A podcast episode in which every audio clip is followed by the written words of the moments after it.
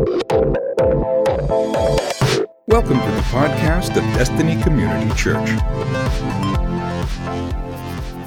What a great reminder. It's His breath in our lungs that gives us life. You know, humanity doesn't exist without the breath of God. And in the Garden of Eden, God breathed into the nostrils of Adam, and life has existed ever since. May the same breath that gave us existence be the very breath that sustains us during this pandemic. Church, I want you to know that we are planning a strategy so that we can reconvene together. There was not too much that we could do differently in phase one of, of Florida's uh, reopening plan. We are studying phase two to see what that looks like for us as a church body. As I told our council this last week, uh, please understand that a church our size will be more limited than some other churches in our area.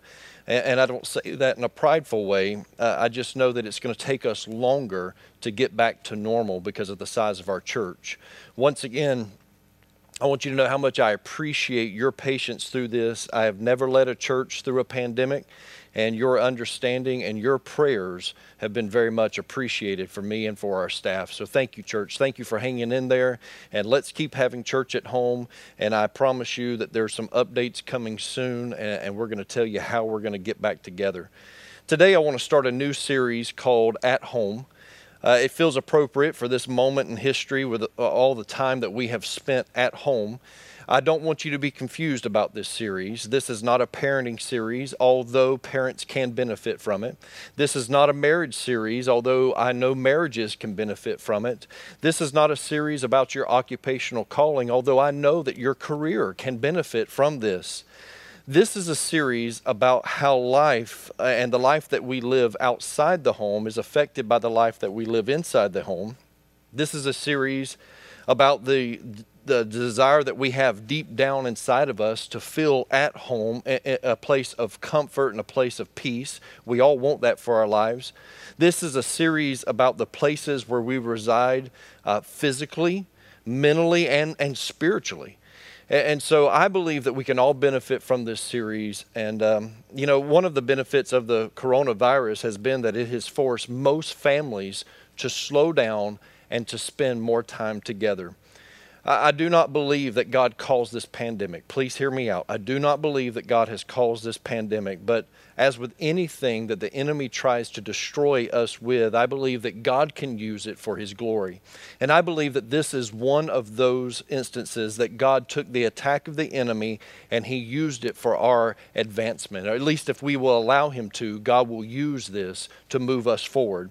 During this time at home, most families have had the opportunity to reconnect with one another. We get so busy with, with ball games and, and, and, school events and, and, and, and work work functions and, and just so much work that has to be done in our lives that very seldom do families have this kind of quality time together. And so I think God is using that. And as much as I hate us not being able to worship together right now, I can't help but to think how pleasing it must be for God to see you carving out time with your family to worship together at home. You know, it, it's raw, Worshiping at home, it's extremely vulnerable, and at times it's even uncomfortable. You should try sitting in your living room with your family watching yourself preach on TV. It, it's very uncomfortable. Um, you don't become much more vulnerable than that. And and I, have pictured you throughout this experience. I've pictured you worshiping at home with your family, and it got me to thinking about the homes that Jesus entered because I believe that when you're worshiping there in your home, I think Jesus is there.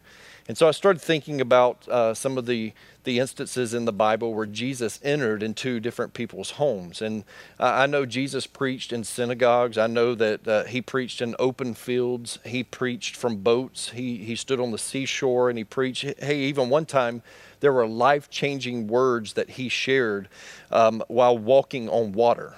And, and so there's many places where Jesus changed people's lives. But can you imagine being one of the people that Jesus actually visited their home? that Jesus showed up at their door and he came into their house to fellowship with them or, or, or to dine with them. Now, that thought m- might scare some of you. Um, if you knew that Jesus was coming over this afternoon, you, you might have a few things that you would either dispose of or at least hide from plain sight. And I get it. If Jesus said that he was coming to your house today, you wouldn't even watch the rest of this sermon. You would immediately start cleaning house. Uh, you'd start washing the dishes. You would start picking up dirty clothes. You would, you would fold and hang some of the clean clothes and, and, and maybe some of the dirty ones that don't stink so bad. Maybe you would hang those up too. You, you might even do some long overdue yard work or some touch up paint around the house because if Jesus was coming to your house, you would want to impress him. Who wouldn't want to impress the Son of God? And so, if Jesus said that he was on his way to your house, you would probably hit panic mode right now. Today, I want us to look at one particular home that Jesus visited that can be found in, in, three of the four Gospels, and it can be found in all three of the synoptic Gospels of Matthew, Mark, and Luke. I'm going to read the, today out of, out of Mark chapter 1. Mark chapter 1.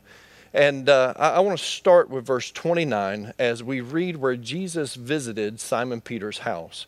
So, Mark chapter 1, starting at verse 29.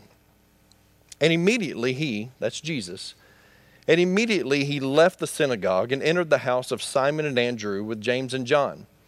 Now, Simon's mother in law lay ill with a fever, and immediately they told him about her.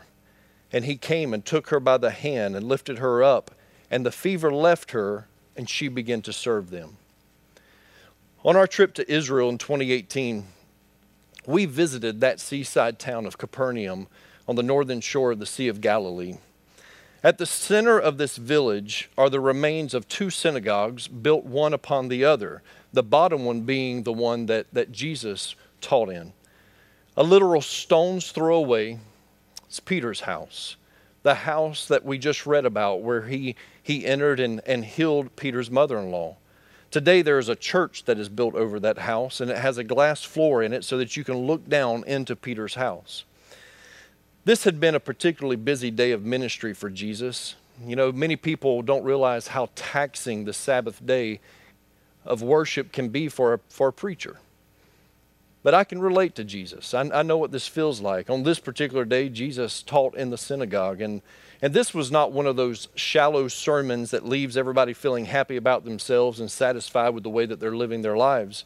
The Bible says that on this day, Jesus taught with authority. This was a sermon not of condemnation. Jesus didn't come to condemn the world, but to save it from its own. This was not a, a, sermon of condemnation, but, but certainly it was a sermon of conviction.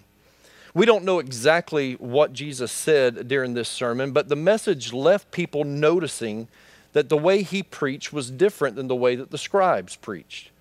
And as soon as he finished teaching, a man with an unclean spirit shows up and begins questioning Jesus. When I was a youth pastor at University Church in Tampa, there was this one particular Sunday where I was playing the keyboard, and, and uh, I noticed that during worship, there was a man in the, in the back of the room that, that he, he took a towel out of his back pocket. And and not in an act of worship it was a very disruptive spirit. He, he started waving this towel in the air and i could tell that people were uncomfortable uh, moms were, were pulling their, their young children closer to them. Uh, people were just uneasy with the way that this man was acting. There was just something strange about it. And I was playing the keyboard, and, and, and when my pastor went up to the pulpit, I'm, I'm just lightly playing just a pad behind the pastor. And I'm looking at our ushers, and I begin like nodding my head towards this man, trying to get our ushers to respond. And they all looked at me like, you know, what do you want me to do? And, and they were not responding. And so, as my, my pastor continued, I left the keyboard and I made my way down the side aisle of the church. And, and I guess with me walking back towards him, um, our, our, ushers found some courage and they kind of met me right there with the man and they escorted him out. I followed them out of the sanctuary. One of our ushers recognized the guy and was trying to talk with him, and, and he was a little frantic with them. And, and, and it was just strange. It was scaring everyone. So I walked up and I looked at the man and, and, and he said, Who are you? And I, I kind of laughed. I said, Well, I'm, I'm Pastor Rocky. I'm, I'm, the youth pastor here. And I said, I was just up on stage and I was, I was noticing, you know, your disruption during the service. And then he asked me this question. He said, Are you a Christian? And before I could even answer, he said, Are you a Christian? No, he isn't. And, and it was one of the strangest things that I, have ever witnessed. And I was ready to lay hands on this guy and cast demons out of him. And, and if that didn't work, I was just ready to lay hands on him. And, and, and one of our ushers named Jerome, he looked at me and he said, Pastor Rocky, please, please. He said, I know him. He said he's on medication for schizophrenia and he didn't take his medicine. He said, I've seen him act like this before. He said, please let me deal with him. And so I backed off and, and, and they dealt with him. They got him home safely that day. And needless to say, it was an exhausting day. Now, think about this day with Jesus. On this day, Jesus preached with authority. That, that's tiring enough. Then he delivers a man with an unclean spirit I'm sure he stood around the synagogue after church, like so many of us like to do uh, pre coronavirus days. We, we like to fellowship, you know, hug necks, shake hands, that kind of stuff. I'm sure that he stood around the synagogue having some friendly conversations with everyone. And then he's invited over to Simon Peter's house for a Sabbath lunch. And, and, and together with three of, of his other disciples, they're going to go and have lunch. But when he gets there, they are immediately informed that Simon's mother in law, Simon Peter's mother in law, is sick. She's burning up with a fever. And I've been there. Long day of ministry behind you. You've poured your heart out. You're ready to kick off the sandals, watch some football, and eat a good Sabbath meal. But plans are interrupted because someone has a legitimate need. You know, ministry never stops. It's so easy for us to get so caught up in what you deserve that you forget that you're called to serve. I think sometimes, uh, um, for, for just about every Christian, we, we, think to ourselves at one moment or another that, man, I deserve a break. I, I, I shouldn't have to be there. I shouldn't have to do that. I just deserve a break. But don't get caught up in what you deserve and forget to serve. Let's be honest, serving starts at home if you can't serve your spouse and if you can't serve your children first, are you really truly serving someone else or are you just using them as an excuse to escape from your home? Jesus wasn't too busy on this Sabbath day. He went to Simon's mother-in-law. Bible says he took her by the hand and he healed her and the fever left her body. And what happens next is very interesting. The Bible says that she immediately began to serve them. Not only is COVID 19 contagious, but I can tell you this, church serving is contagious. Husbands who serve have wives that serve, parents that serve, they raise children that serve, employers that serve have employees that serve. Serving is contagious. And as if his day wasn't already busy and exhausting enough, he was just getting started. Listen to verse 32. That evening at sundown, they brought to him all who were sick or oppressed by demons. And the whole city was gathered together at the door. And he healed many who were sick with various diseases and cast out many demons. And he would not permit the demons to speak because they knew him. He was still operating under that authority. As tired as he was, Jesus knew who he was and he knew who was subject to him. Peter's house that night it became a ministry center. The whole city showed up at his door. And I know that Peter probably thought that he was just inviting Jesus over for a Sabbath lunch. But when Jesus shows up in the house, when you invite Jesus into your home, your home becomes a place of healing.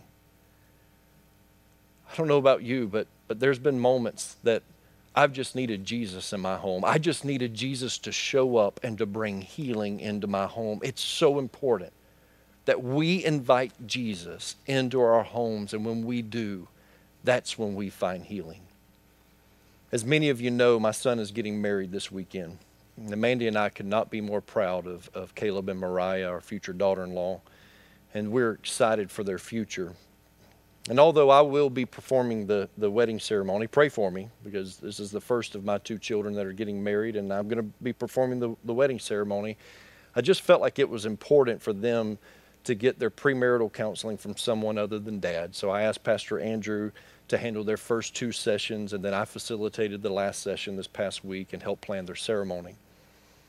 I felt like it was important for them to hear from someone else on what makes a godly home but you know, they've witnessed firsthand how we live, how Mandy and I, how we, we run our home and how we put our trust in Jesus. And nothing can replace that. I'm so proud of both of my children and how much they love and how much they fear the Lord. To fear the Lord is the beginning of wisdom. This is something that we should be teaching our children. And I pray that if my children have learned anything from mom and dad, that they have learned that Jesus in the home brings healing to the home. That Jesus in the home brings healing to the home. And, and during our, our almost 25 years of marriage together, we've had our fair share of sickness. We've had our ups and downs. We've, we've had our tiring days and our sleepless nights. But with Jesus in the home, we always find healing. In the words of the late Andraé Crouch, through it all, through it all, I've learned to trust in Jesus.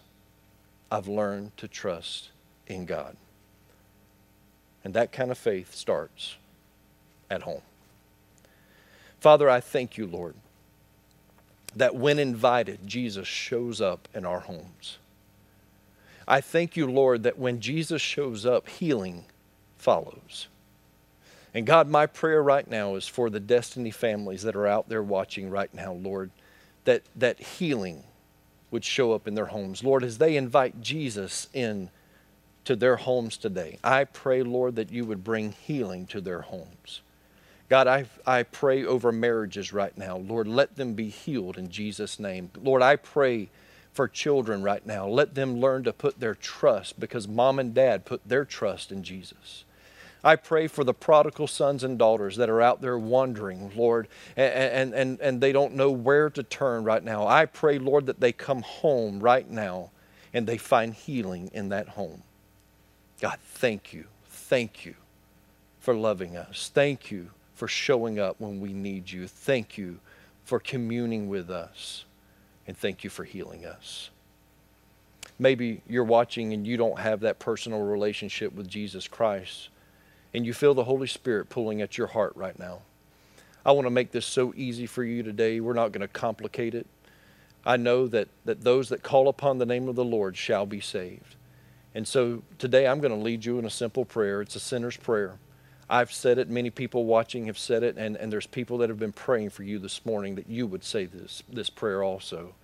And so I'm just going to ask you to repeat this prayer after me. If you need that relationship with Jesus, if you need forgiveness for your sins, if you need eternal life, if you want to claim that for your life, then you say this prayer and make my words your words this morning.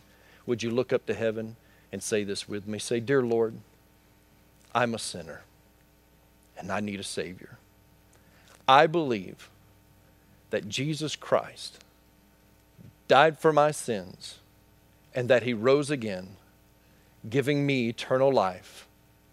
And today, I make him the Lord of my life. In his name I pray. Amen. Amen. Amen. We are celebrating with you. Thank God that you had the courage to pray that prayer. You know, Jesus did all that work for you. All you had to do was receive that salvation. And I don't want you to be ashamed of what He has done in your life today. The, the enemy wants to take this away from you. He, he wants to, to make you think that there's nothing to it. But you can defeat the enemy today because we overcome him by the blood of the Lamb and the word of our testimony. And today, your first testimony is so easy. We want you to tell us of the decision that you just made to follow Christ as your Lord and Savior, that you receive forgiveness for your sins, that you gain that eternal life we want you to share that with us today. And, and you can simply do that by going to destinycommunitychurch.org slash connect. Scroll down to the decision form, fill out that form, and, and, and we want to continue celebrating with you. And what we're going to do is put a book in the mail. It's free. It's, it's no charge to you. It tells you all about your next steps. But we need you right now. Go to destinycommunitychurch.org slash connect. Fill out that decision form and we just want to praise God with you and what He's done in your life. Thank you for listening to the podcast of DCC. For service times and directions, log on to www.destinycommunitychurch.org. Thanks again for listening.